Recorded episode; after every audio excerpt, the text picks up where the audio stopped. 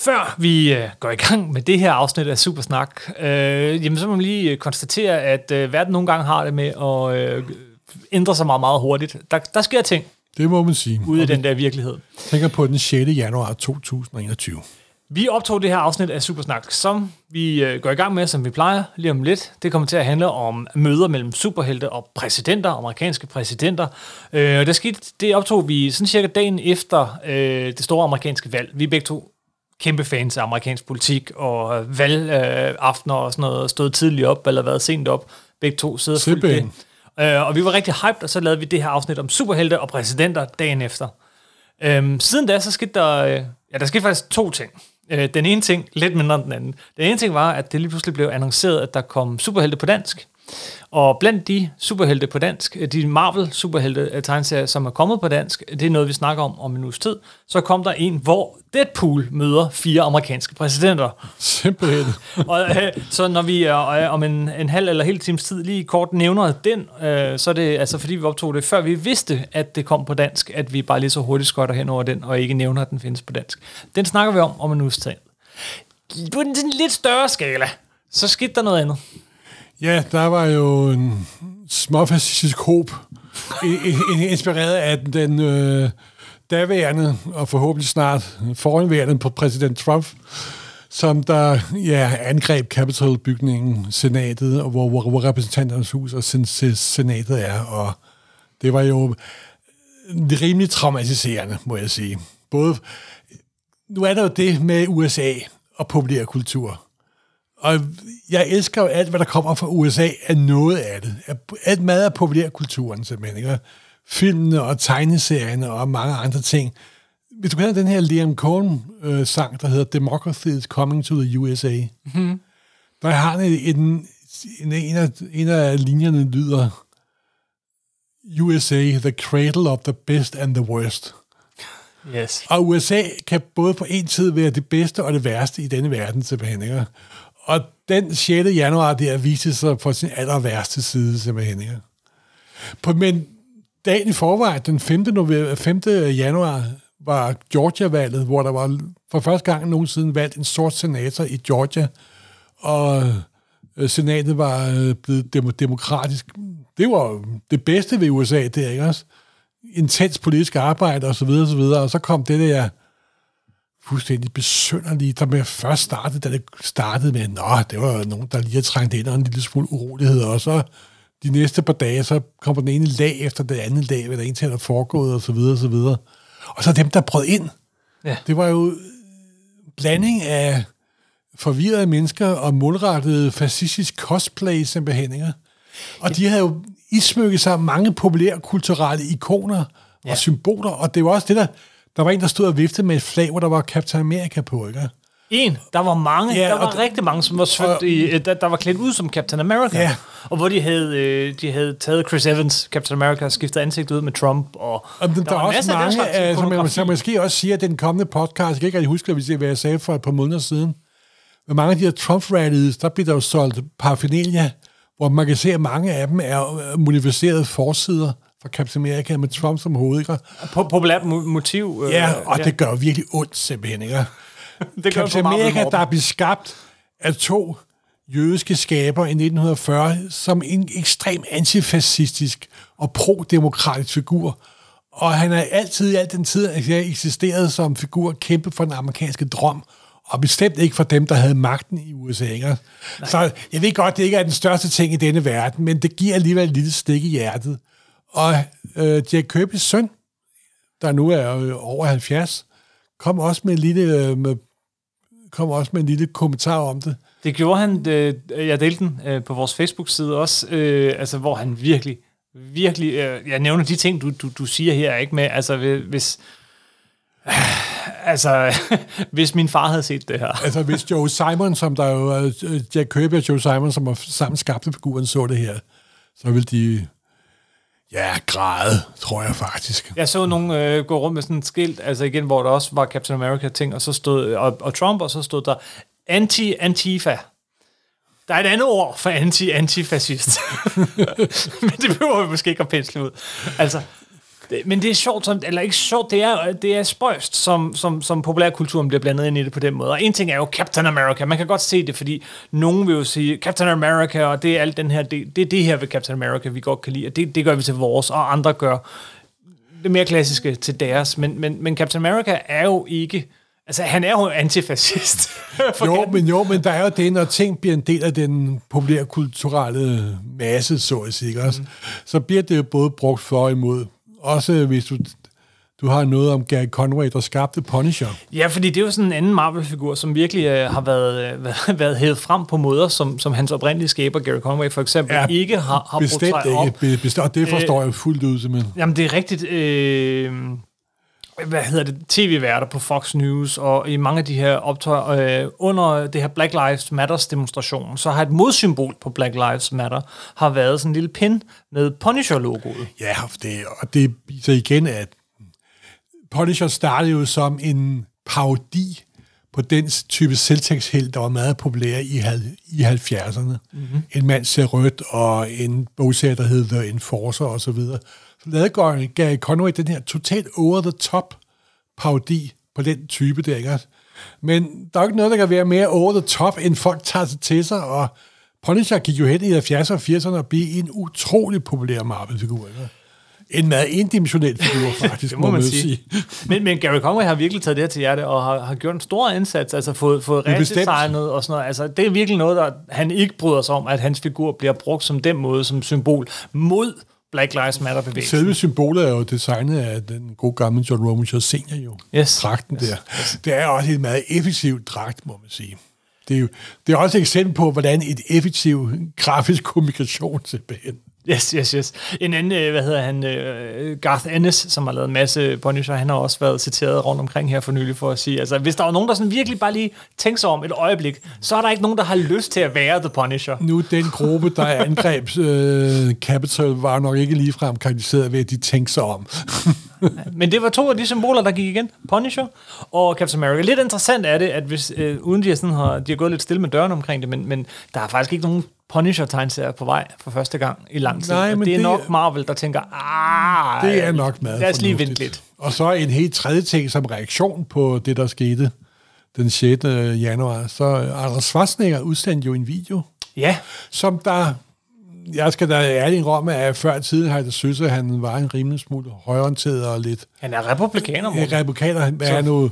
Men den er rørende, her, her fremstod han som fornuftens stemme, simpelthen, og for øvrigt talte øh, ret sådan øh, følelsesfuldt omkring sin fortid, sin fars, om, øh, om øh, krystalnatten.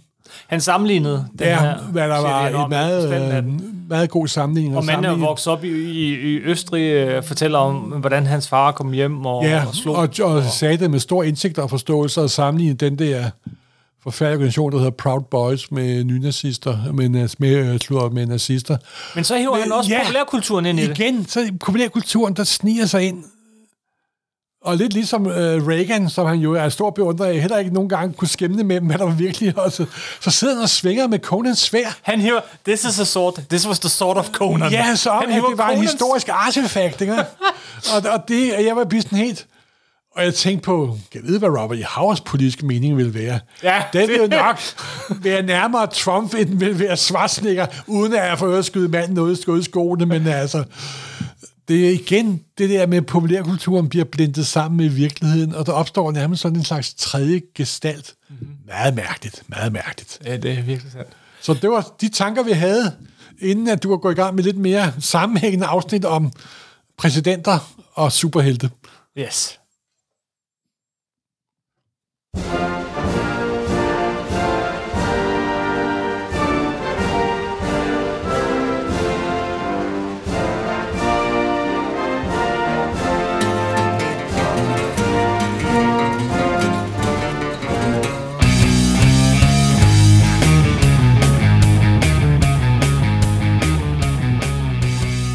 Og velkommen til Supersnak med Marvel Morten og Kim Helt. Elias Morten Søndergaard. Og Kim Skov. Det her er podcastet, hvor to tidligere tegneserieredaktører taler sig tosset om film, tegneserier, bøger og populærkultur, men med en helt særlig kærlighed til tegneserierne, mediet, hvor alt godt opstår.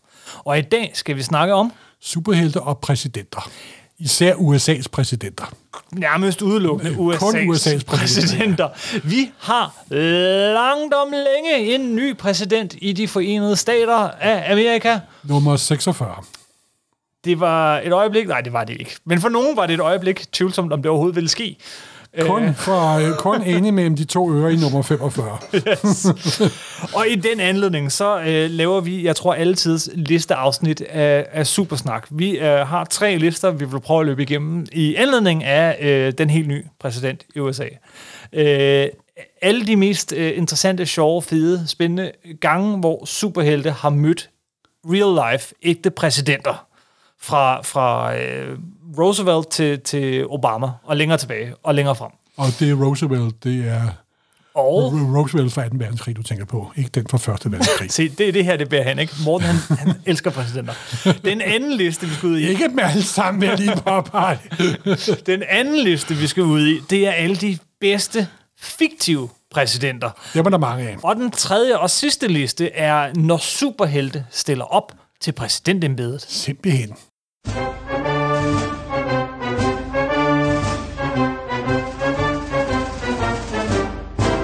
Før vi kommer til de her lister, så lad os lige uh, skrue tiden helt tilbage, og så komme med den oprindelige liste, nemlig listen over amerikanske præsidenter. Ja, og, Og, og, og hvorfor har USA overhovedet en præsident? fordi de er en republik. Nemlig? De er ikke noget kongedømme, selvom der er jo nogen, der påstår, at de opfordrer George Washington til at blive konge af Amerika. Men det sagde han nej til, for han havde ryggrad, og gad sikkert heller ikke det besvær. Men han var den første præsident, de havde, mm. og han var det i otte år. Og han var jo, det var den gang, at New York var hovedstaden i, i, USA, øh, i USA's forenede stater, før det flyttede til Washington. Og der var ikke noget, der hed det hvide hus. Det kom først med den anden præsident. Men han er jo den første, og derfor måske også en af de allervigtigste, måske den vigtigste, men vi er aldrig. Så kom der jo... Men, der er jo, men, men nummererer jo de amerikanske præsidenter. Ja. Den nuværende, vi har nu, eller den, den nuværende, vi har fået her lige nu, det er jo nummer 46. Biden er nummer 46, Trump er nummer 45, Obama er 44. Men der er kun der er 46 præsidenter, men der er kun 45 mænd, der har været det. Det er fordi, det ikke er præsidenter, man tæller, men det er præsidentadministrationer, man tæller. Fordi der er en, der har været det to gange, Yes. med en præsident ind imellem. Mm-hmm. Glover, så vidt jeg hed, jeg tror, det var nummer, han var nummer 20 og 22, så vidt jeg husker. Så hvis folk siger numrene, så mener de administrationer, ikke præsidenter. Alright. Bare lige, ja, det vil jeg godt have totalt tåbeligt. Så, men, men hvis du vil løbe os igennem, skal du løbe os igennem alle Nej, præsidenter? nej, nej, Er det nej, tænkt nej, også? nej, Fordi nej, det, kan man da google sig ikke? Ja, ja, selvfølgelig, selvfølgelig. Jeg vil bare sige, at Washington er kendt. Det næste mest kendte efter Washington, det er jo nok um, Abraham Lincoln. Abraham Lincoln. Som og han er jo præsident. stadigvæk alt andet lige den mest ikoniske af alle amerikanske præsidenter, Mhm. mm-hmm. simpelthen. Amerikanske borgerkrig, slavernes fri, fri, frigivelse osv., osv., osv. Der er et helt monument for ham i Washington. Det er der ikke nogen andre præsidenter, der har. Selvom der er sikkert mange, der gerne vil, vil have det. Jo, øh, altså, vores sidste præsident er vil jo gerne ind på Mount Rushmore. Ja, der var en masse ting, den nummer 45 ville, som ikke blev til noget. Thank God. Yes. Nej, og så har vi jo sådan det, man kan kalde alle de moderne præsidenter. Mm. Og der starter vi med øh, Robert øh, så Delano Roosevelt. Yes. Og han er jo ham, der sad i rullestol, og var faktisk den mest, ud fra hans valgperiode, den mest populære af alle præsidenter. De har blivet valgt fire gange, faktisk. Mm-hmm. Faktisk var det sådan, at de lavede loven om, i, nok på grund af, at de ikke ville have en, en Roosevelt til. For jeg tror, det var 59 eller 60, der kom der et tillæg til, øh, med, til forfatning om, at man kun kunne være præsident to, to gange. To gange fire år, ja. To gange fire år, simpelthen. Og så er der jo de moderne, så kom jo øh, Nixon og Kennedy og Obama og Clinton og Trump og nu Joe, Joe Biden. Kom Jeg kan se, du faktisk- hopper Reagan og, øh, og Jamen, nej, Bush altså, og nej, Bush. og, nej, nej, det var er, ikke- er der en politisk... Øh, Nej, nej, overhovedet ikke. Jeg sagde, at Trump gjorde jeg ikke. Jo, jo, jo. Nej, det var bare for at vise alle de moderne præsidenter. Ja. Og så også det med, at det sjove Joe Biden er faktisk, at da han kom ind i politik, der var han den yngste senator, der nogensinde er blevet valgt. Det er rigtigt. Tilbage i 66, og nu er han den ældste præsident, der nogensinde er blevet- valgt. Så har han også mistet faren. Simpelthen. Det må, man- må man sige. han var faktisk fald. 29, da han... Øh, var han ikke Ja, 29, da jo, han var øh, stemte ind, og så var han... Men man skal være 30, før man må sidde der, så var Ja, han, øh, det ja. passede lige. Han fik lige klik, klik, klemt sig ind, simpelthen. Det, det er sandt. Så- Men skal vi så derfra bevæge os over til listen af gange superhelte har mødt ja. øh, præsidenter, amerikanske præsidenter, og der, der må det jo begynde nogenlunde, det kan jo ikke begynde før, at det kan det godt i nogle tilbageblik, men sådan over, Der har været nogle tidsrejse, hvor de har både prøvet at stoppe Abraham Yes, Lincoln yes. snigmyrdet, og Superman har da også mødt George Washington, så vidt jeg husker. Men lad os nu tage sådan den første store præsident, der også havde noget med superhelte at gøre, både hos Marvel og hos DC, simpelthen. Yes, og det er? Det er Franklin Delano Roosevelt. Yes. Og han var jo ham, der med The New Deal, det var ham, der sådan bragte USA ud af den store dep- depression, det store krak. Han var også ham, der bragte USA gennem 2. verdenskrig. Mm-hmm. Og han havde jo børnepolie, så han sad i rullestol simpelthen. Hvilket ikke altid var offentligt kendt. Øh, Men nej, men ja, der var jo den stiltigende aftale mellem alle fotografer dengang, at de aldrig fotograferede ham, når han blev båret simpelthen for en bil over i stolen, og han havde også nogle skinner, så han kunne stå op og holde taler og sådan noget. Og der behandlede pressen ham faktisk meget pænt. Jeg tror ikke, han, jeg tror ikke øh, der var sket den samme behandling i dag, med den mængde af medier og opmærksomhed, der er. Men de to vigtigste ting, som Franklin Delano Roosevelt gjorde sådan inden for superhelte, det er jo, han var med til at stifte The Justice Society of America over i Det var DC-universet. han nemlig. Han var med til at stifte Simpelthen. den ældste første superheltegruppe. Ja, det er dog en, um, retro, en, det er en, retcon, en retroaktiv kronologi. Yes. Så da de genoptog serien Justice Society of America i 70'erne med Paul Levis og Joe Staton, der kørte, kørte de det ind. Jeg tror, det er DC Special nummer 27, hvis jeg skal, så, så vidt jeg husker. Yes, yes, yes. Ja, ja, det be- beklager. Og, men, og øh, der var også noget med, at grunden til, at superhelte ikke øh, hvad hedder det, stoppede krigen i Europa, var jo, fordi Hitler havde fået fat i øh, Spear of Destiny. Spear of Ja. Destiny, den lanse, som der blev brugt til at stikke ind i siden på Jesus under korsfæstelsen.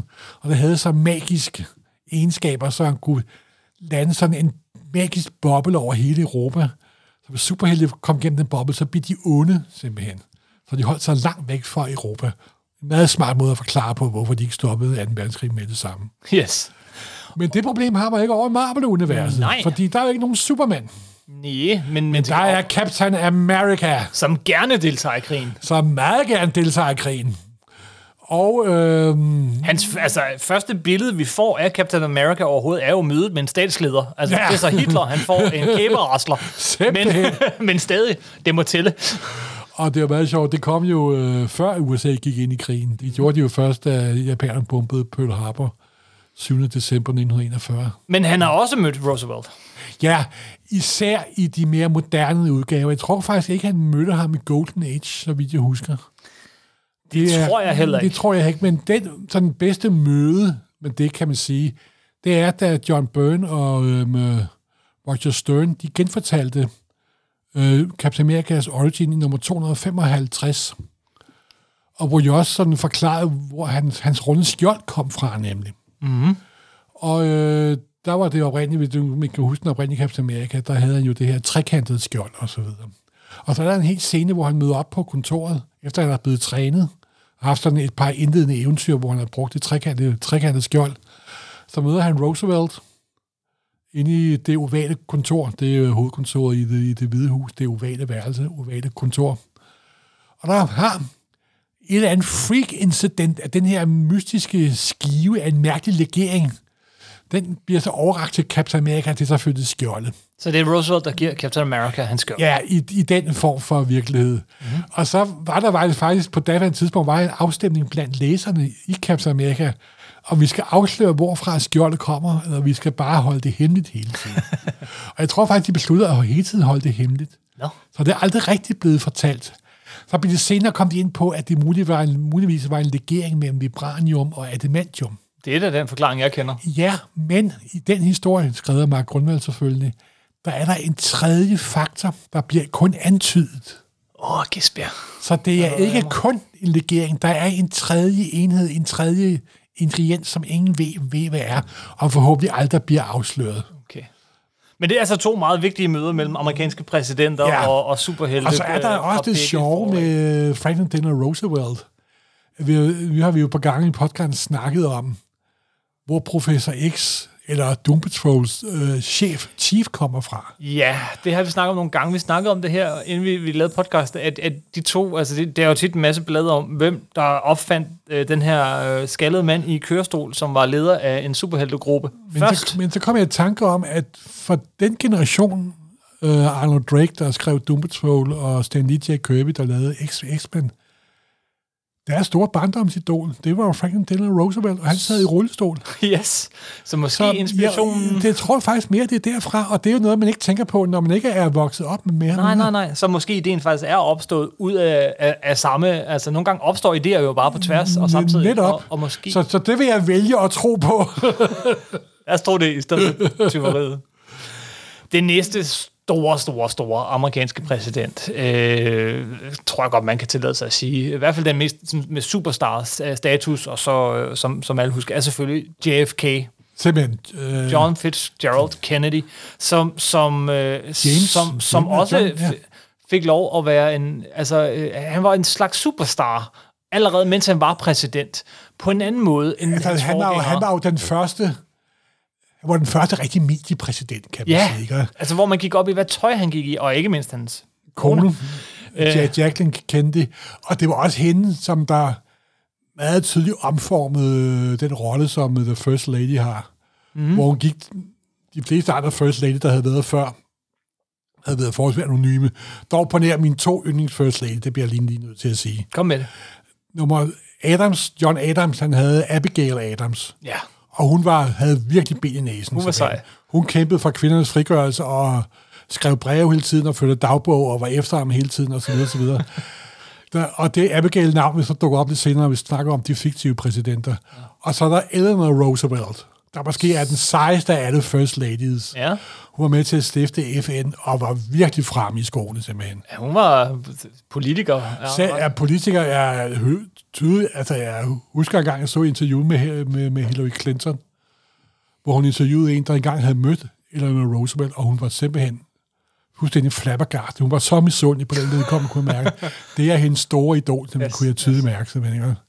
Men Jackie Kennedy, hun gik jo hen og blev modikon, et ikon, et, øhm, et, et kæmpe mediebillede, og et totalt omformet det hvide hus. Det blev den mediebegivenhed, det har været lige siden, simpelthen. Mm-hmm. På godt og på ondt, må, må man sige. Men den mest berømte øh, historie med og, der superhelt, er, og der er mange, vil jeg sige. Ja, men, men, men den mest berømte. Den mest berømte er også sådan set den mest sørgelige, Ja. fordi øh, han- JFK møder Superman. Selvfølgelig gør han det. Ja. Men de, der diskuterer at udgive nummeret, så bliver kendte de jo snemyrdet den Ja. 22. november 1963 i Dallas. Lige som Superman skal møde ham. Så de øh, stoppede udgivelsen I sidste øjeblik. i sidste øjeblik. virkelig i sidste I øjeblik. sidste øjeblik. Og det havde virkelig været kikset at udgive det Ja. der blad to uger efter, ikke? Ja. Og så øh, ifølge overlevering, og vi, det passer, det ved jeg ikke. Kom med. Men DC påstod, at det var på opfordring af den næste præsident, øh, Johnson, at de skulle udgive den historie alligevel. Mm-hmm. Så den udkom 3-4 måneder senere. Og hvad var det for en historie? Hvem ja, havde lavet den, og hvad den, den, handlede den er, den er faktisk ret... Du har den her for, ja, jeg vi har, har den den her. mig. Superman's Mission for President Kennedy hedder mm-hmm. Og da den oprindeligt skulle komme, det Hvad, handler hvad om, år er vi her?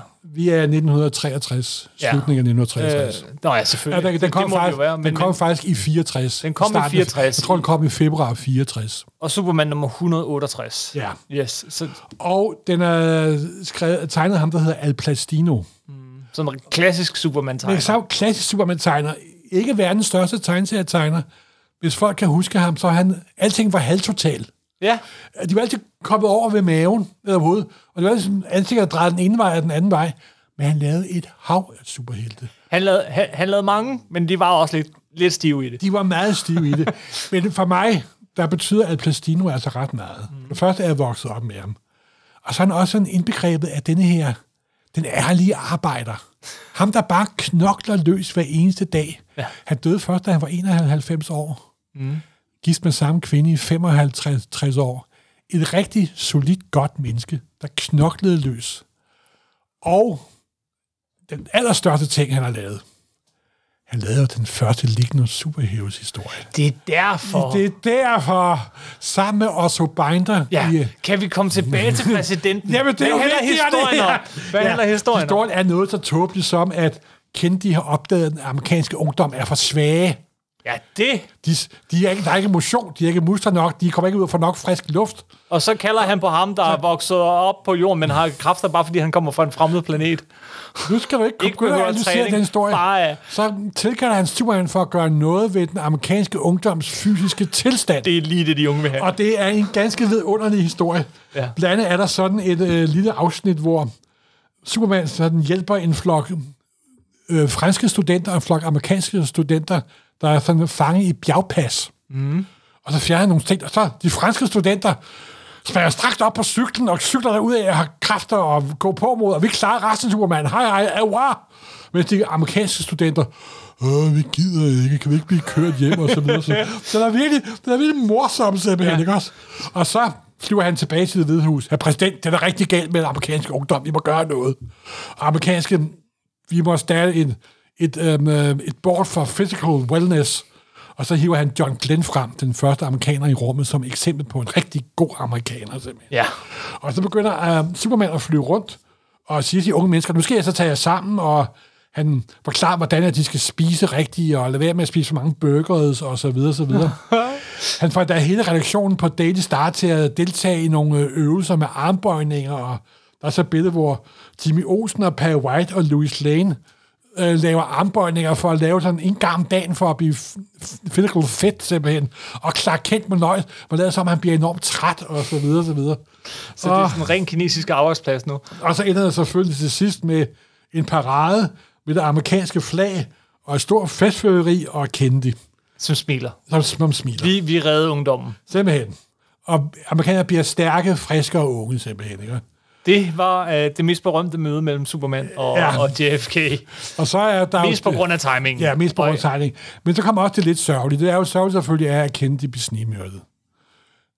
Men så er det også det sørgelige, at da historien kom frem, der kom også sådan lidt, kom der lidt på lidt, sådan lidt øh, presseomtale. Mm. Så sagde DC, at originalarten vil blive indleveret til The Presidential Library. Hver præsident, der går af, eller videre, der dør, tror jeg, det er sådan et library, et monument for dem. Et- Og, og det vil indgå i, i samlingen Ja.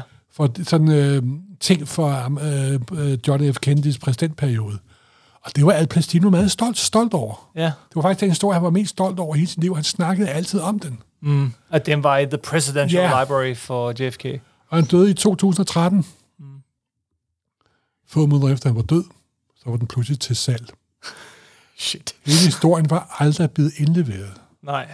Men han havde heldigvis gået i den tro hele sit liv. Ja, gudskelov. Så men- heldigvis den, der har siddet med det der kunst, har ventet til han var død. Ja, men så gjorde DC var godt klar over, at det var ikke så godt, det de havde lavet der, vel? Er det rigtigt? Så de købte det for over 100.000 dollars og gav den til JFK. Er det rigtigt? Ja, simpelthen. Den del af historien kendte jeg ikke. Ej, Jo, det jo. var godt. Og der er også en sjov lille dansk vinkel på Al Plastino. Mm. Den største danske tegneseriesucces af alle. Hvad, hvad er det? Hvad er den største tegneseriesucces nogensinde fra, fra Danmark? Pas. Det er Alfredo. Okay. Han var, han var ghost-tegner på Alfredo i over 10 år, Ja. da han var gammel, simpelthen. Nå. Simpelthen. Ja, ja. Så ja, så er der også det lidt sjove, at Kennedy er jo en figur, der er fixeret i tid. Han var præsident indtil 22. november 1963. Men øh, superhelte bevæger sig jo fremad. Superman er jo ikke født i 1900, kom ikke til jorden i 1910 eller 1920. Det er altid 10 Så. Superboy har også mødt præsident. I en anden, endnu lige, bedre, mere mindeværdig historie, vil jeg sige. Ja, det er rigtigt. Jamen, der var mere mindeværdig. Ej, det er også en sjov historie. Jeg har faktisk også en historie, hvor øh, Superboy møder præsident Roosevelt. Mm. Så præsidenter er fixeret tid, superhelte er lidt mere fle- fleksible. Det er rigtigt. Øhm, skal vi hoppe videre? Ja, så kommer vi til den en lidt mere, øh, skal vi sige, mørke del af de amerikanske præsidenter. Ja, vi skal frem til Nixon. Frem til Richard Milhouse Nixon simpelthen. Yes. Eller Tricky Dick. Og der er jo især to, der er især en historie, der er meget vigtig. Der er især en, og altså, han har jo mødt alle mulige, øh, og, og vi vender faktisk tilbage til ham senere. Men, men der er en gang, hvor, øh, hvor en kendt superhelt møder Nixon. Antydes og- det i hvert fald. Og han bliver, an, han bliver lidt chokeret over, at han møder ham. Ja. Fordi der var en lang Captain America-plot i starten af 70'erne, lige omkring Watergate-skandalen kørte. Vi har fortalt den her historie nogle gange før. Ja, så. men Watergate var den her store politiske skandale, hvor man opdagede, at amerikanske præsident var rodet ind i forsøg på at undergrave det demokratiske partis øh, med valg, valgindsats. Indbrud i Watergate-bygningen, af, hemmelig af, aflytning og Yes, så videre, så videre, så videre. Så var der en lang Captain America-historie, der endte med nummer, øh, hvor, det, hvor Captain America kæmpede mod The Secret Empire. Der faktisk var en gammel gruppe, der første gang havde optrådt helt tilbage i de første, allerførste S.H.I.E.L.D.-dage. Og det lykkedes selvfølgelig Captain America endelig at få skoven under Secret Empire. Især nummer et, det var sådan nogen, der havde hutter på, kætter. De var sorte dragter med. Kunne de godt minde lidt om, om Klux Klan. Yes. Vi Og, snakker her om sort, og så havde de et nummer i panden. og nummer et, nummer et. han stak af, lige da han havde, America havde fået stoppet alle de andre simpelthen. Og det foregår omkring det hvide hus. Så forfølger Captain America nummer et ind til et ovalt kontor, hvor, hvor han hvor han pludselig slår masken af. Og så siger Captain America, åh nej, ikke dig! Og så siger nummer et, uden man ser, hvem det er, mit politiske embede gav mig ikke magt nok. Jeg vil have mere magt, men nu er det for sent. Så begår han selvmord. Kriminelt simpelthen. Fuck er det der, det er, det er sket i Marvel-tegneserier. Og Captain America. der var jo ingen... Det var skrevet af Steve Englehart, der havde skrevet og tegnet Sal på schema. Det skal vi også lige, lige, lige ind på. Og der var ingen på det tidspunkt, der var tvivl om, hvem, hvem det var. Men det blev aldrig sagt. Det var usagt. Det foregik mellem panelerne. Yes. Og vi ved selvfølgelig, at i nummer 176 besluttede Steve Rogers, at han aldrig vil være Captain America mere. Og han blev nomad. Nomad, simpelthen. Ja. Nixon ja, vender vi som sagt tilbage til. Øh, men, men det der med ikke at vise ansigtet på præsidenten direkte, det er faktisk også lidt normen. Altså det, i, i langt de fleste gange, øh, at man møder en præsident, og præsident optræder, især i Marvel Comics, øh, DC Comics egentlig også, så er det altid skygge, man ser ikke ansigtet. Det er sådan meget tydeligt under Civil War for eksempel, at det er Obama, men, men man ser det ikke. Man ser ikke Ej, de, de brugte nu Obama ret meget i, i Marvel-universet. Han var faktisk en af de præsidenter, der har optrådt mest. Ja, ja, men ham, ja, og ham når vi jo til, men, men, men, men, men, øh, men, Men normalt men var det, normalt en, så- var det en skygge. Ja. Nogle gange havde det måske en meget karakteristisk spids næse, ja. Ja, eller også var det noget andet. Men det var mest sådan en generic præsident, ældre, hvidhåret herre i, Ja. ja. jakke, i jakkesæt. For det er alt andet lige standardmodel på den amerikanske præsident. Men også, tror jeg, for ikke at blive fanget i tid, at man tænker, okay, hvis nogen læser det her om fire år, så Netop. skal det også helst øh, Netop. stadig Netop. Netop. øh, virke. Øhm, efter øh, den næste sådan store, øh, den præsident, som der har lavet rigtig mange gode tegneserier omkring, altså superhelte møder med, det er jo nok Ronald Reagan. Og størst af alt, må vi jo sige, nok i den, vi snakkede rigtig meget om lige for nylig, nemlig The Dark Knight Returns. Ja, der er han jo i en lettere karikeret udgave af lettere karikeret, men øh, hvor han wink wink og øh, st- styrer Superman og sådan noget. Det er, det er en fantastisk parodi på. Ja. på, øh, på Ronald Reagan. Og øh, altså, vi er gået her fra at uge have den store, fine præsident, som vi skal møde i det her nummer, skete- til den onde superskurk, til ham, vi gør grin med. Jeg Ikke? kan jo sige, at i og med Watergate-skandalen, det tog jo også sådan den amerikanske uskyld med hensyn til, hvad deres præsidenter var og ikke var. Det må man sige. Og man kan jo sige, at den måde, politik kører på den dag i dag, er stadigvæk efterdødninger fra Watergate-skandalen. simpelthen. Der er en amerikansk politik før, og en amerikansk politik efter Watergate. Mhm. Mm-hmm. Men det interessante med Ronald Reagan er jo også, at der er en lille dansk vinkel. Ja, Fordi øh, da vi udgav Marvel-klubben, yes. der var der en historie, hvor... Øh, Alliancen. Øh, alliancen Som er- som er Avengers, Øh, fordi- Avengers, de øh, var blandt andet i plot, hvor nogen, der prøvede at bortføre, skråstreg, øh, myrde præ- præsident Reagan, og det får de selvfølgelig stoppet. Mhm. Mm-hmm. Og der kunne Henning, jeg tror nok, det var Henning, da den danske udgave kom, kunne ikke lade være med at skrive på forsiden af det nummer. Jeg kan ikke, faktisk ikke huske, hvad det er for et nummer. Det skulle jeg da have, have undersøgt inden. Men jeg har slet ikke min gamle danske marvelblad. Så det, men det finder vi nok ud af senere. Der kunne Henning ikke lade være med at skrive, Selv alliancen kan fejle. De redder Reagan simpelthen. Ja. Og der fik vi nogle lidt sure breve, kan jeg huske, at det kunne vi ikke tillade os simpelthen. Nej, det var også lidt Reagan var jo ikke den mest populære præsident. for nogen af det. Jeg ved, at, jeg ved, at for eksempel Sø- Søren Pind fra Venstre er en meget stor fan mm-hmm. af så Ronald Reagan. Og jeg er jo en lidt anden politisk overvisning, så jeg er ikke så stor fan af Ronald Reagan. Men jeg må indrømme, at efter nummer 45, så forekommer de jo ikke så slemme, simpelthen. Nej, men øh, og Ronald Reagan er jo også det. Han var jo også en filmstjerne, der var blevet politiker. Yes. Og han var også en del af den der mediegørelse af amerikanske præsidentembede, der startede lidt med præsident Kennedy. Og jeg vil også våge den påstand, uden egentlig at have siddet talt op eller noget, men han er, han var, det var der, det begyndte at vinde. hvor Han dukkede oftere op i superhelte-tegneserierne end tidligere Ja. præsidenter. Han dukkede også op kan jeg, i en flash-historie, kan jeg Ja. huske. Og, Men det var, fordi han var en normalt. medieperson i forvejen, og han brugte jo også medierne. Han Ja, ja, ja. stod jo at optræde, ikke? Men det var også et tidspunkt, hvor at DC prøvede at være realistiske og, øh, Ja. i, i samtiden og alt sådan noget. Så, så derfor tror jeg også, at han, han dukker mere op end, end hans forgængere. Øhm, efter Reagan, så blev de sådan lidt mere generelt Ja. øh, anonymiseret. Men, den, den, men, øh, men så kom, øh, så kom øh, hvad hedder det, præsident Clinton, Ja. Som jo også har noget af det der Reagan-agtige... Øh, øh, Jo, men han har også det der celebrity-agtige øh, over sig, ikke også? Og så var han jo også ung. Der var også, da Clinton kom første gang, var der enormt mange sammenligninger med dem. Øh, JFK, John, øh, altså Kennedy, ja. og så Clinton. En ung, dynamisk person i det hvide hus, og så videre. Øh, du havde ikke Clinton på listen her, men hvis du øh, skulle, hvis nu jeg siger øh, Clinton, superhelte, hvad tænker du så? Jeg ved, er det Savage Dragon, jeg skal tænke på? Nej. Øh, Nej, nej, det er det ikke. Hvad er Det- det... Clintons superhelte? Jeg skal sige, så, så, så svarer jeg.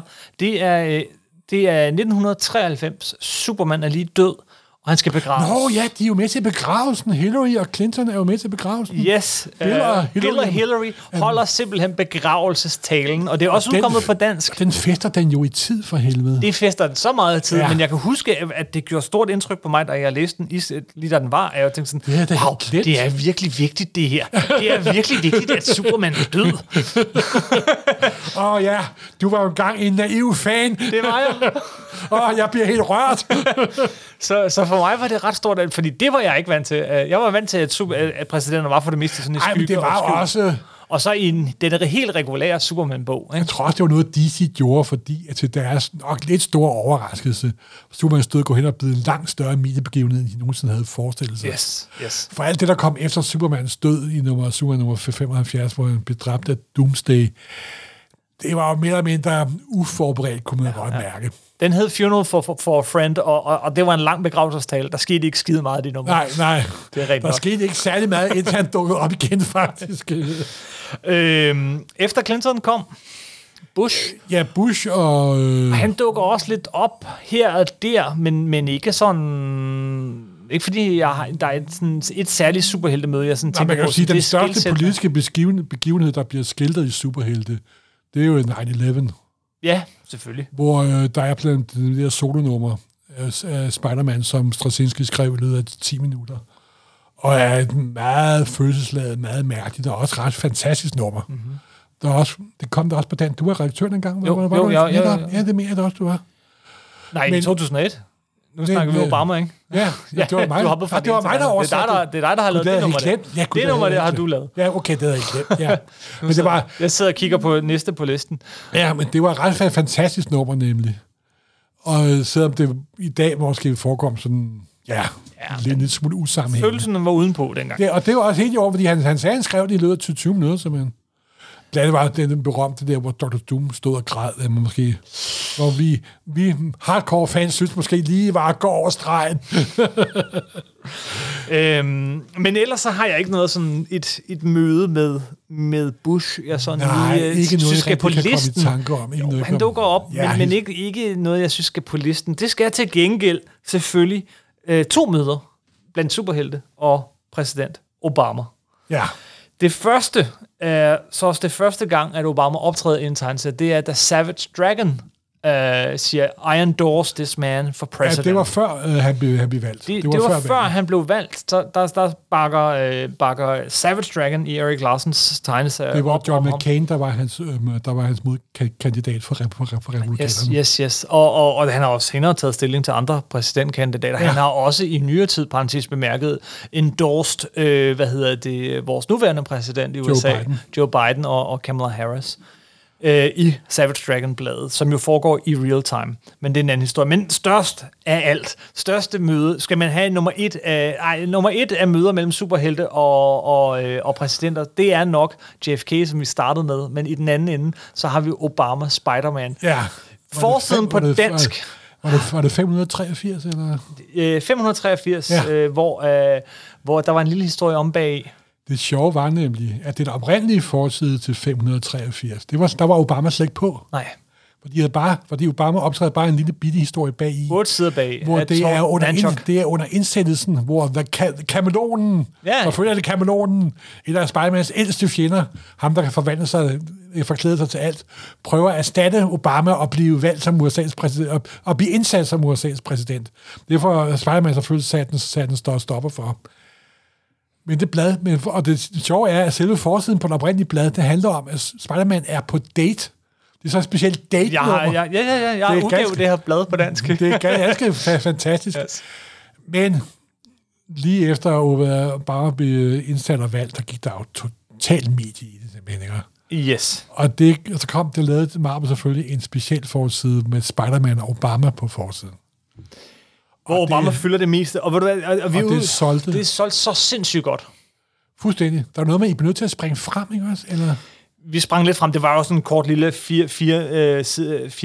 siders historie, øh, som egentlig ikke er det, det er helt store, men stadigvæk. I USA kom den jo lige ved indsættelsen, sådan, så nogenlunde ligesom i dag.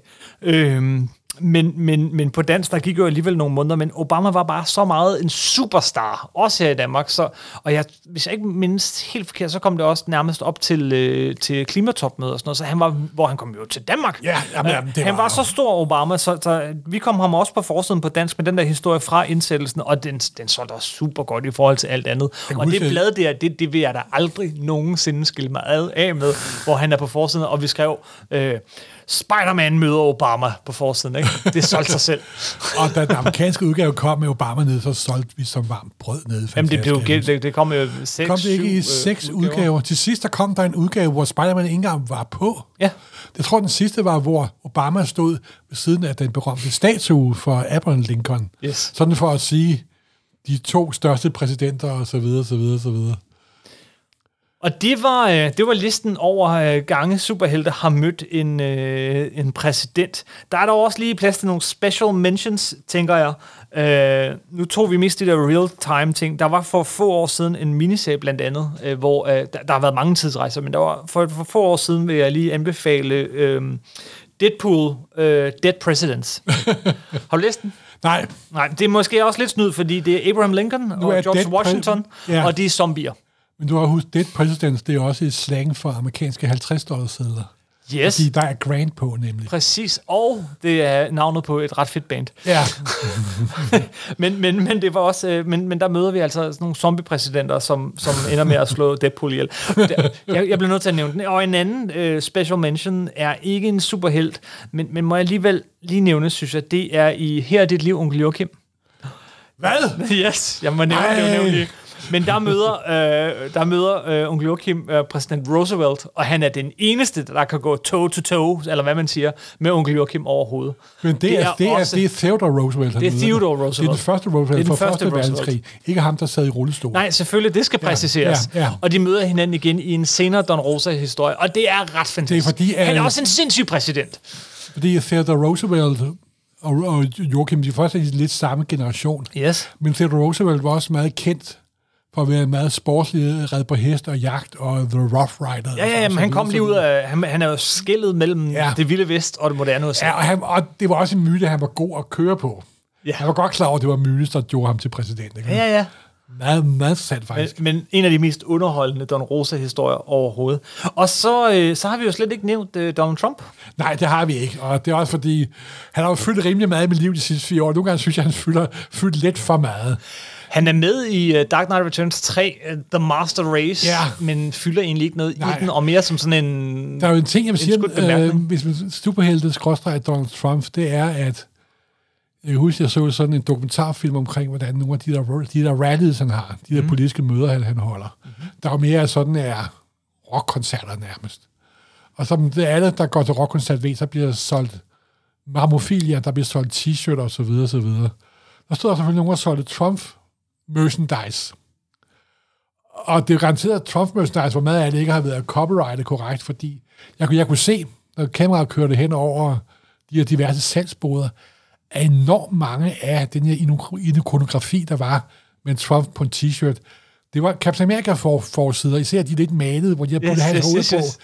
Ikke særlig godt mange af dem, det var så faktisk ret grimt ud med, men det var helt tydeligt, at for dem var Captain America og Trump, sådan, der blev sat lidestegn mellem de to ting.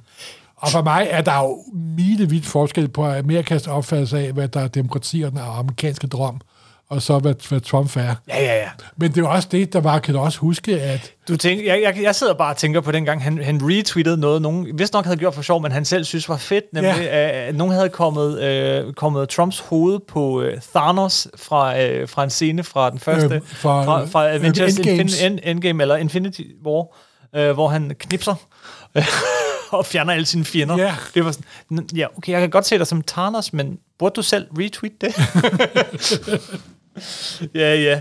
Jeg vil sige, hvis man endelig vil... Øh, øh, hvis jeg skal komme med en eneste anbefaling, som den har ikke en skid at gøre med superhelte, men, men det er time serie, så er, er udgivet øh, i to albums, også på dansk, øh, Doonesbury Trump. Nå ja, det havde jeg da helt glemt. Gud, Doonesbury har jo, øh, som er jo en helt anden type tegneserie, men de har jo, de, han har jo fulgt Trump igennem alle årene, siden Ja. 80'erne Ja. i hvert fald. Øh, og, og, og de er også kommet på dansk, og de er ret sjove opsamlinger. Altså, Trudeau er jo en fantastisk satirisk tegner, det må man sige. som vi ikke har nævnt særligt til det supersnak. Og Nej, jeg har faktisk til. aldrig nævnt ham før. Men jeg holder meget af, du, af, du, af Dunsbury, det må jeg sige. Det må jeg sige.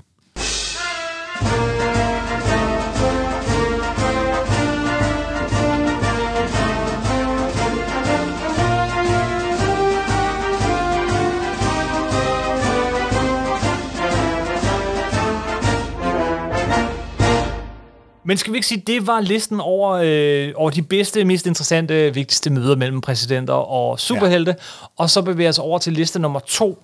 De fiktive De præsidenter. fiktive præsidenter. De bedste fiktive præsidenter. Ja, for der er jo der er mange. uendelig mange. Jeg prøvede faktisk lige for sjov at google det, og går man ind og så kigger, altså listen på, på Wikipedia, den er så lang, så de har delt den op i uh, A til B og B til C. og Gud.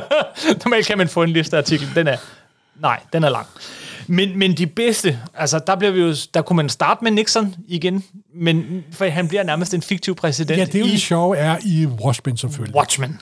Og det er jo en, hvor en fiktiv historie med rigtige personer. Ja, Og der er jo sket det, at Nixon har omgået reglerne med, men ikke kun må have to perioder.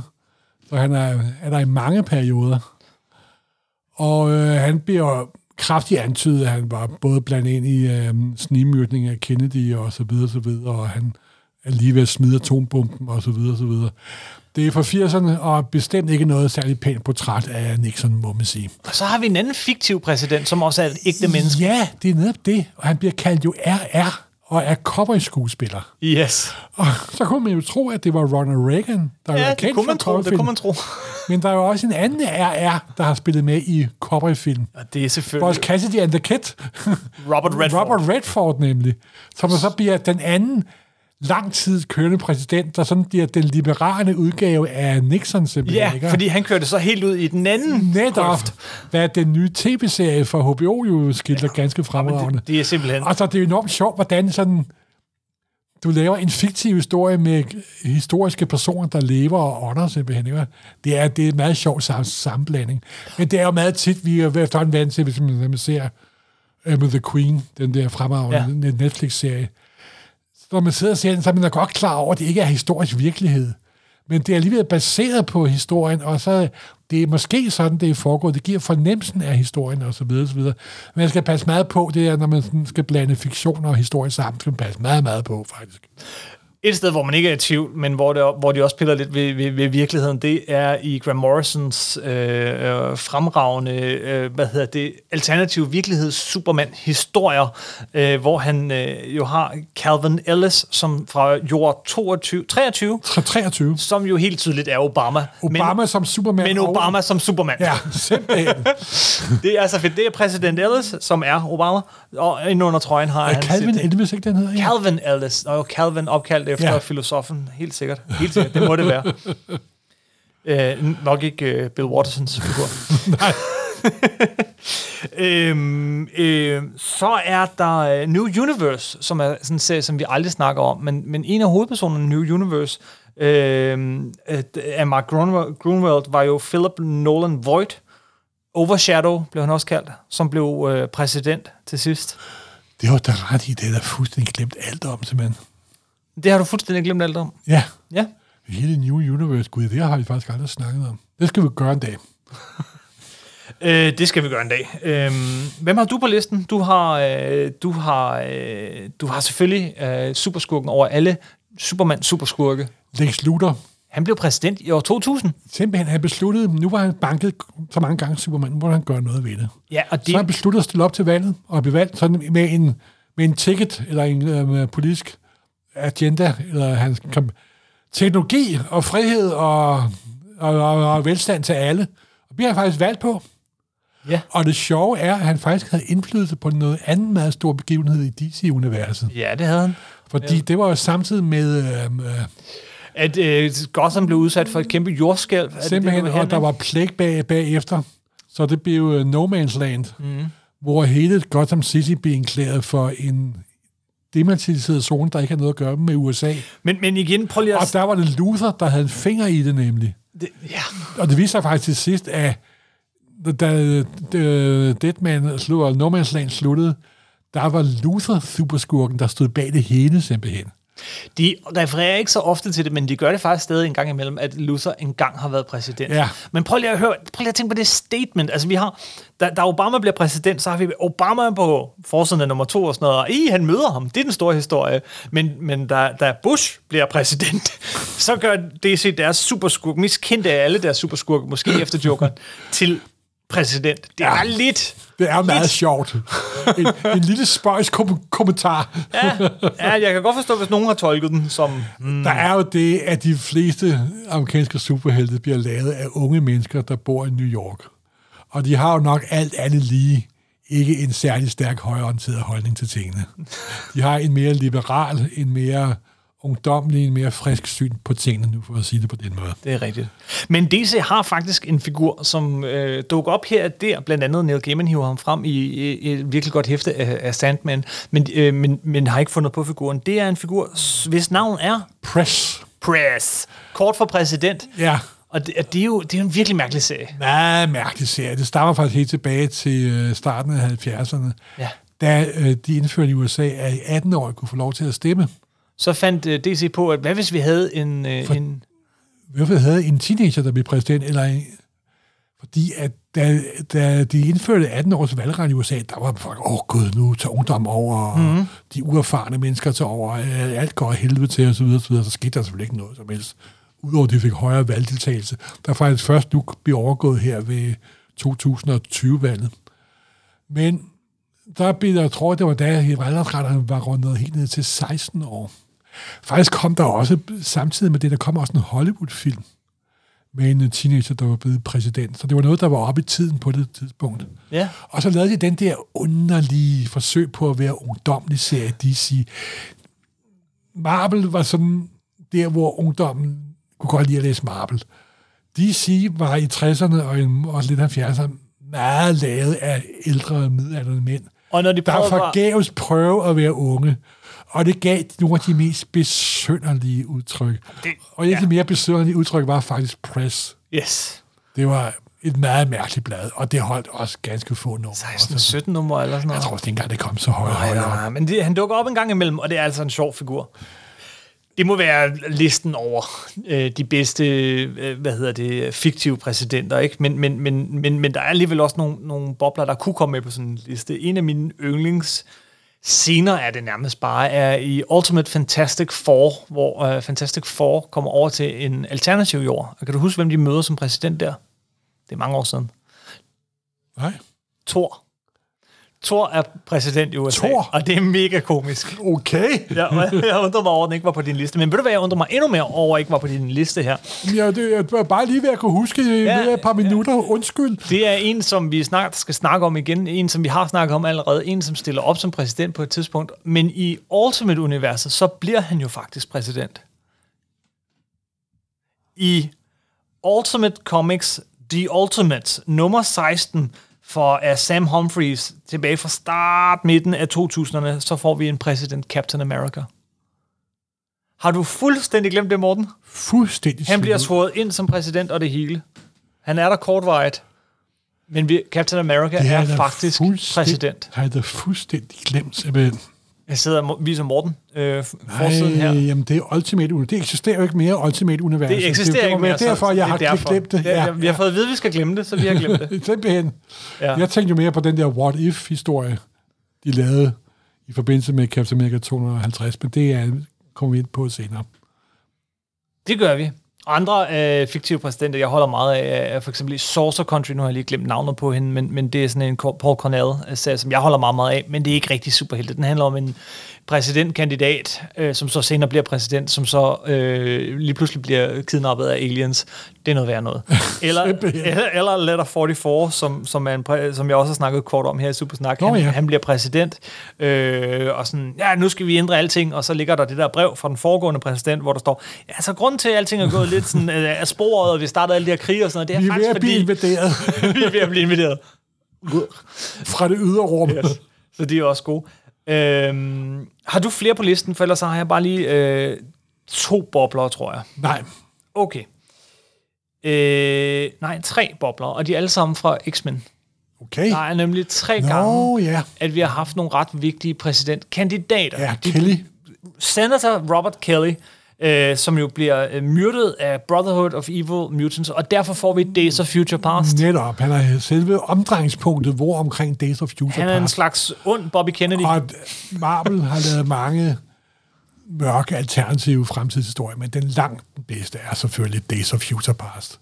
142, 143, hvis jeg husker. Ja. Jo, og, og, og, Og det er stadig den dag i dag en, en fantastisk historie, simpelthen. Og i nyere tid, så gør de lidt det samme med ham, der hedder Graydon Creed. Han som også stiller op til, til præsidentvalget op i 90'erne. Han er sådan leder af sådan en underlig... Det er 90'erne.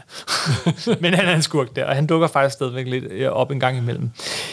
En anden, øh, en anden præsident, man også bliver nødt til at nævne, igen, det er mere science fiction end superhelte, men lidt derhen af, det er i Transmetropolitan, øh, som du forhåbentlig har læst af Warren Ellis. Der har vi... Jeg, har- jeg, øh, har, jeg har faktisk ikke læst den. Det er det rigtigt? Det er et af mine skabsting. Ej, jeg, jeg, Morten, jeg ved det godt. den er Det virkelig god. pinligt. Den er Jeg virkelig, virkelig god. Jeg ved det godt, det er lidt pinligt. okay, okay. Det må, det må vi gøre noget Ja, ved. Gary Callahan hedder han, eller The Smiler. Han bliver bare kendt som Ja, ja, The, ja. The Smiler. Og så er der en sidste, som, som, jeg, som jeg ikke ved, hvad vi skal kalde, fordi han er der ikke, og så er han der ikke alligevel. Men i uh, Dark Knight Returns 2, som vi også snakkede om for nylig, der er præsidenten jo et hologram. Um, Der er en- den, den digitale præsident. yes!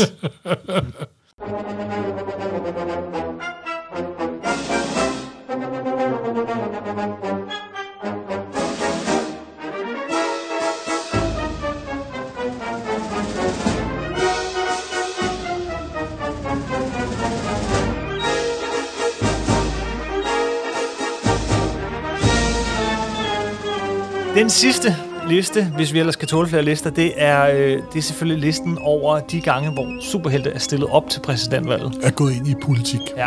Eller er blevet opfordret til at stille op. Og der, der tror jeg, vi vil gerne sådan lidt bygge op til en bestemt historie, ja. som, som er den ultimative af de her superhelte stiller op til præsidentvalget. Simpelthen. Der er ligesom et før og et efter. Men, men, men hvis vi skal starte, så kan vi lige så godt starte næsten i nutiden, fordi i øje... Ja, den er slut nu, men Loke er nærmest lige stillet op. Øh, Der var jo en helt min miniserie. Ja. Det var valget 2016, ikke? Jo, Ja. ja. nyere. Nyere end det, ikke? Nej, 16. Ja, det var, det var 16. 16. Hvor han stillede op øh, som, som øh, præsidentkandidat. Ja.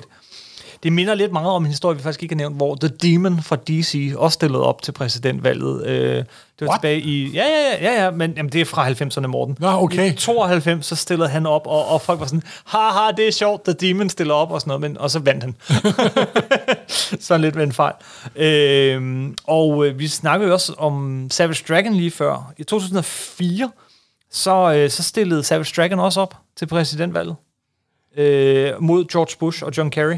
Ja, og der er jo det med Savage Dragon, at det er jo den eneste superheltserie, der foregår i real time jo. Ja, Så han har altid præsidentvalget med, på den ene eller på den anden måde. og den, den, den slutter faktisk lidt med, at det i virkeligheden ikke er Savage Dragon, men en Savage Dragon robot, som så bliver øh, til præsident, og han bliver præsident, fordi det hele, altså det er også lidt en, en, en diskussion af al den her måde, som Bush blev præsident på dengang. Det er en sjov lille historie, men også af sin tid, fordi den er i real time, ikke? Ja, En af mine favorit øh, superhelt stiller op til, øh, til præsidentvalgshistorier er knap nok en superhelt, men han skal nævnes. Det er Howard the Duck. Ej, han er en del af superhelteuniverset. Det er 1976, vi snakker om. Ja, Howard the Duck nummer 7 af Steve Gerber og Gene Colan.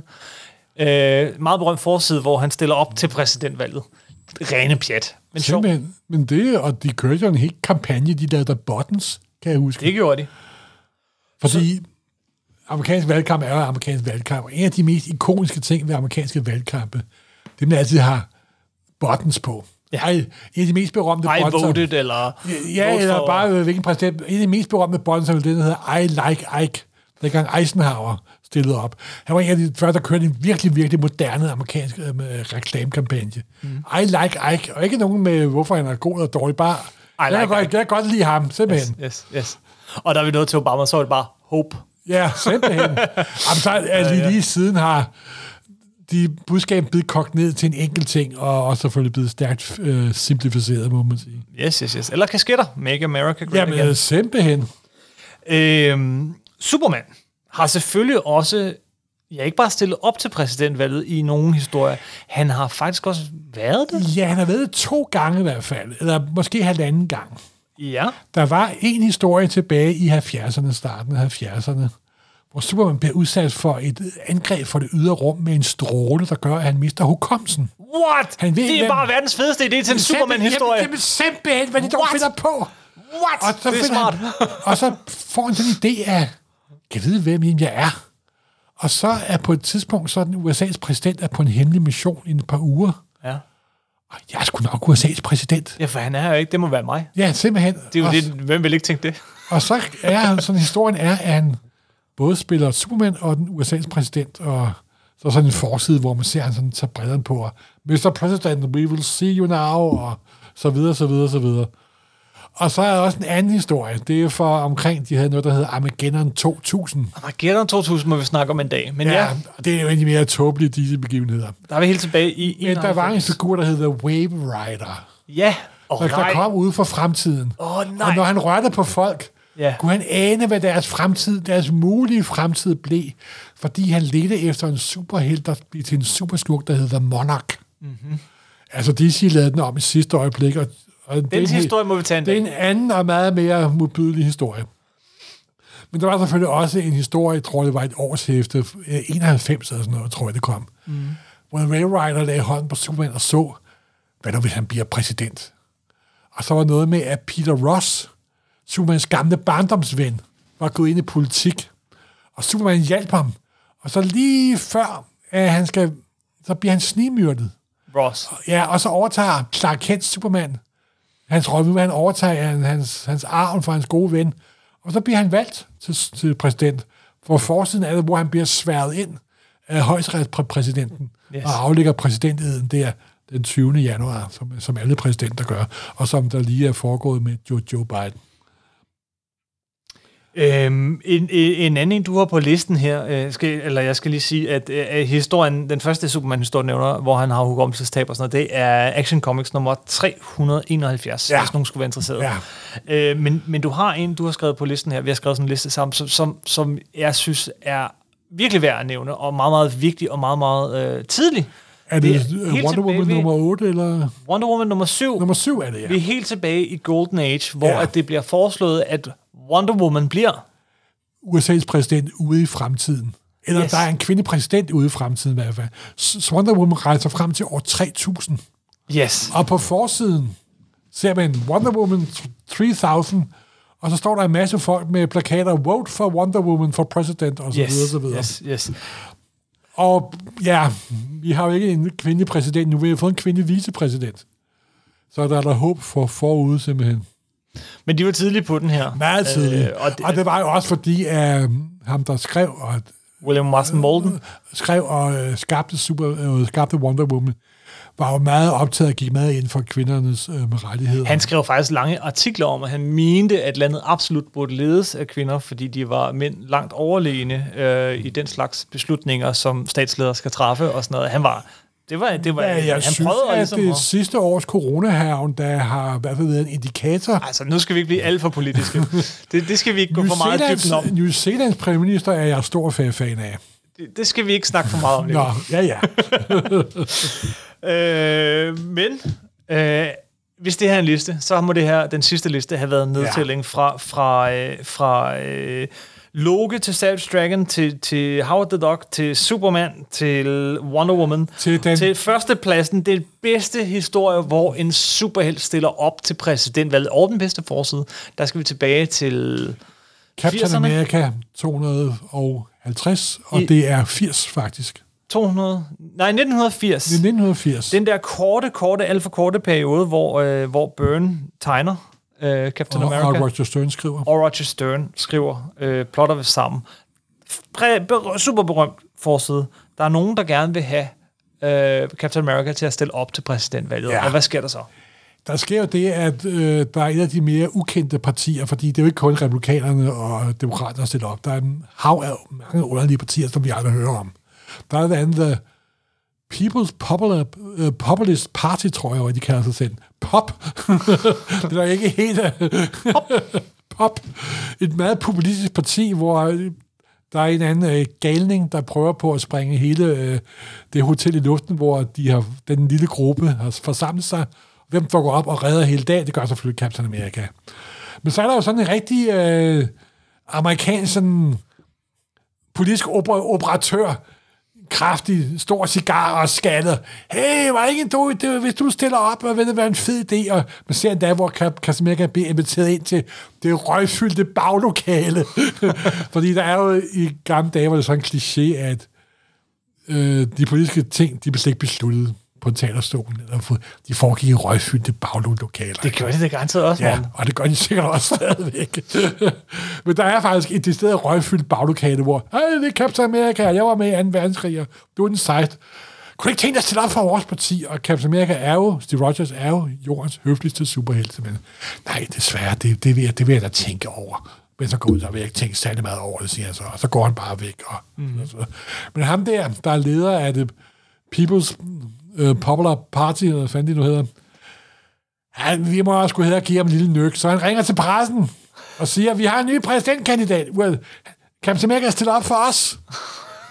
og så øh, hjælper Captain America sin gode veninde, Bernie Sommer. Ja, Ikke Sommerfield, det er en Dr. Who-ting. ja. Øh, Bernie med at flytte ind, og så videre, og så videre.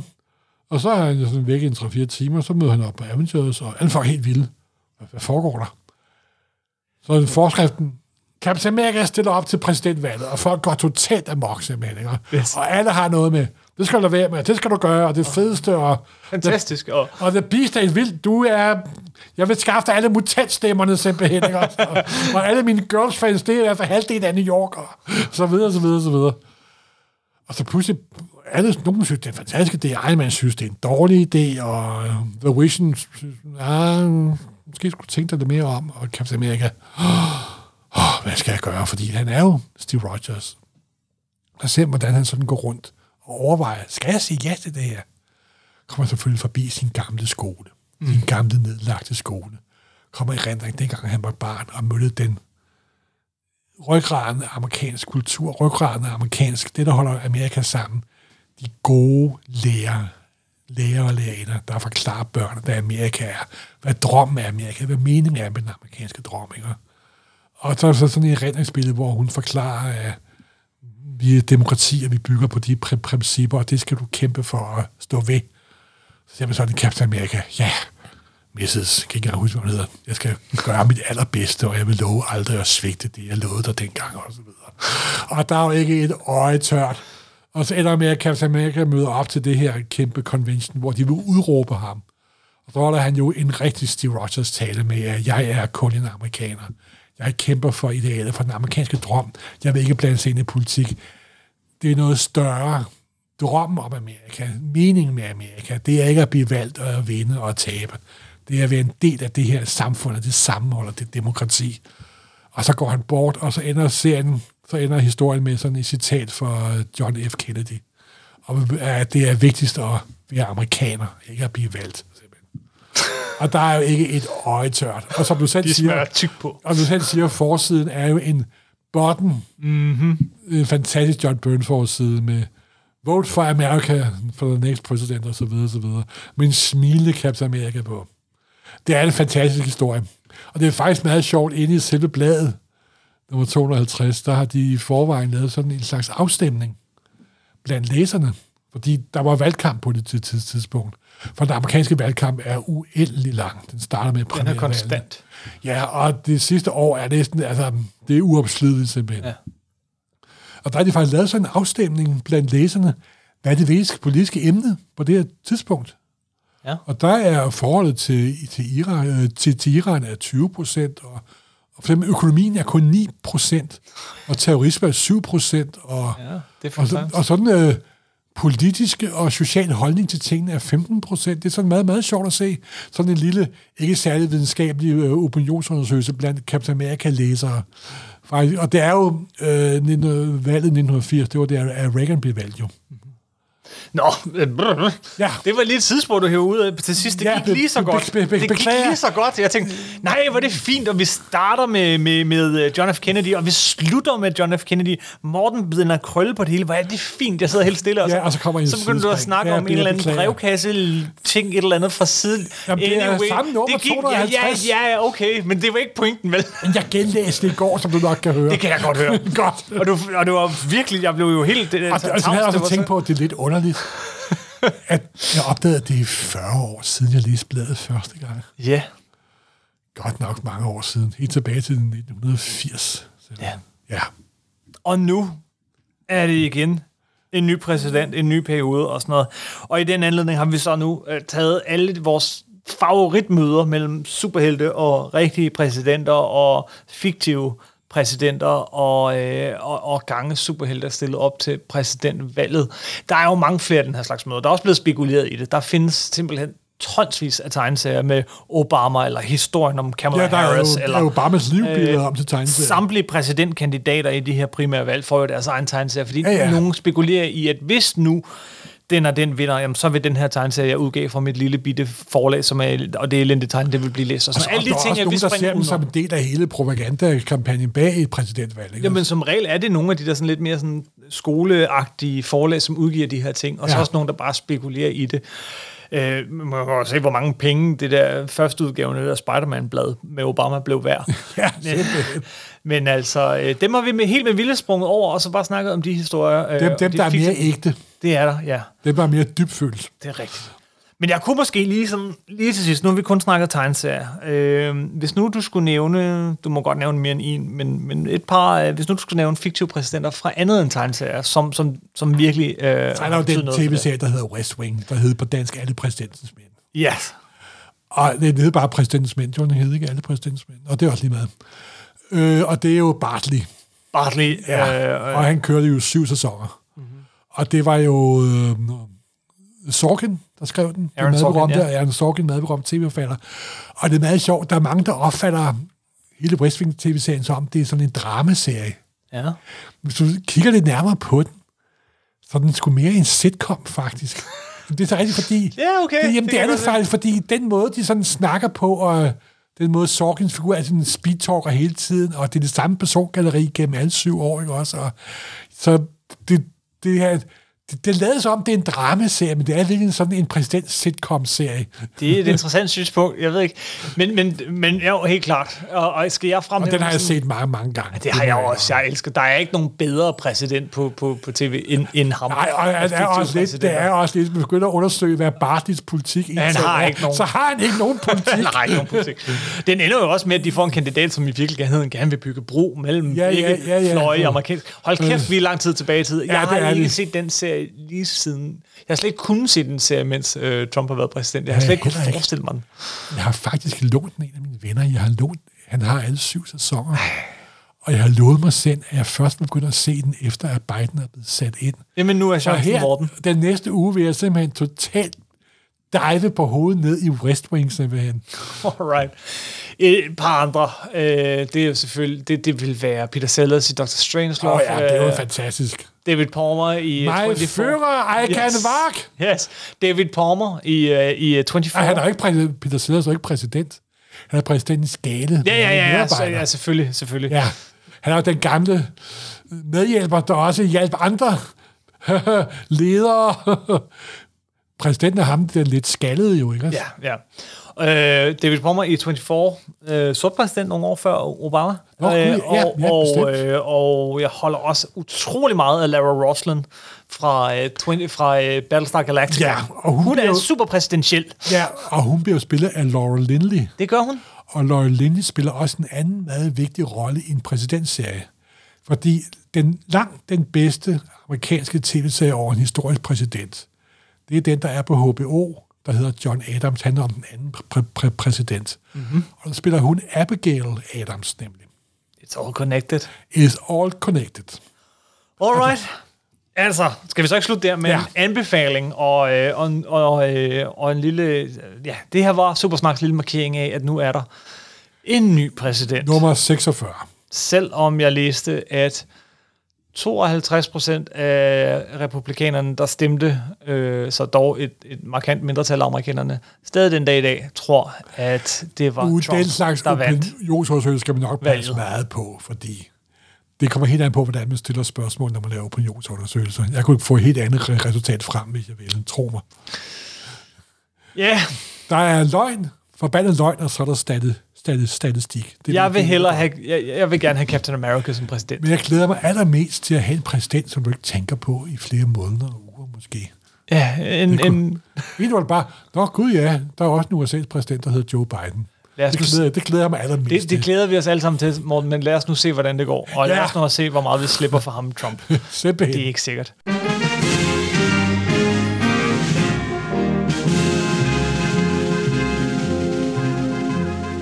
Godt. Det var tegnserietaket på øh, ny præsident. Ja, simpelthen. Tak for denne gang. Husk, at øh, I kan høre os øh, alle de gamle afsnit inde på supersnak.nu, hvor I blandt andet også kan høre vores øh, for nylig overståede adventskalender om øh, øh, The Dark Knight Returns, som vi fik nævnt et par gange her. Og øh, du kan endelig skrive til os inde på facebook.com supersnak podcast. Der er billeder, også af nogle af alle de forsider og præsidentielle møder, vi omtaler her inde på øh, Instagram. De er måske ikke i dag, men de kommer her dagene øh, fra, den her, fra det her afsnit, mellem det her afsnit og det næste afsnit. I kan skrive til os også på Twitter, det er at Marvelmorten og at Kim Helt. Og det var vist det, vi nåede denne gang. Simpelthen. Tak for den gang. Hej hej.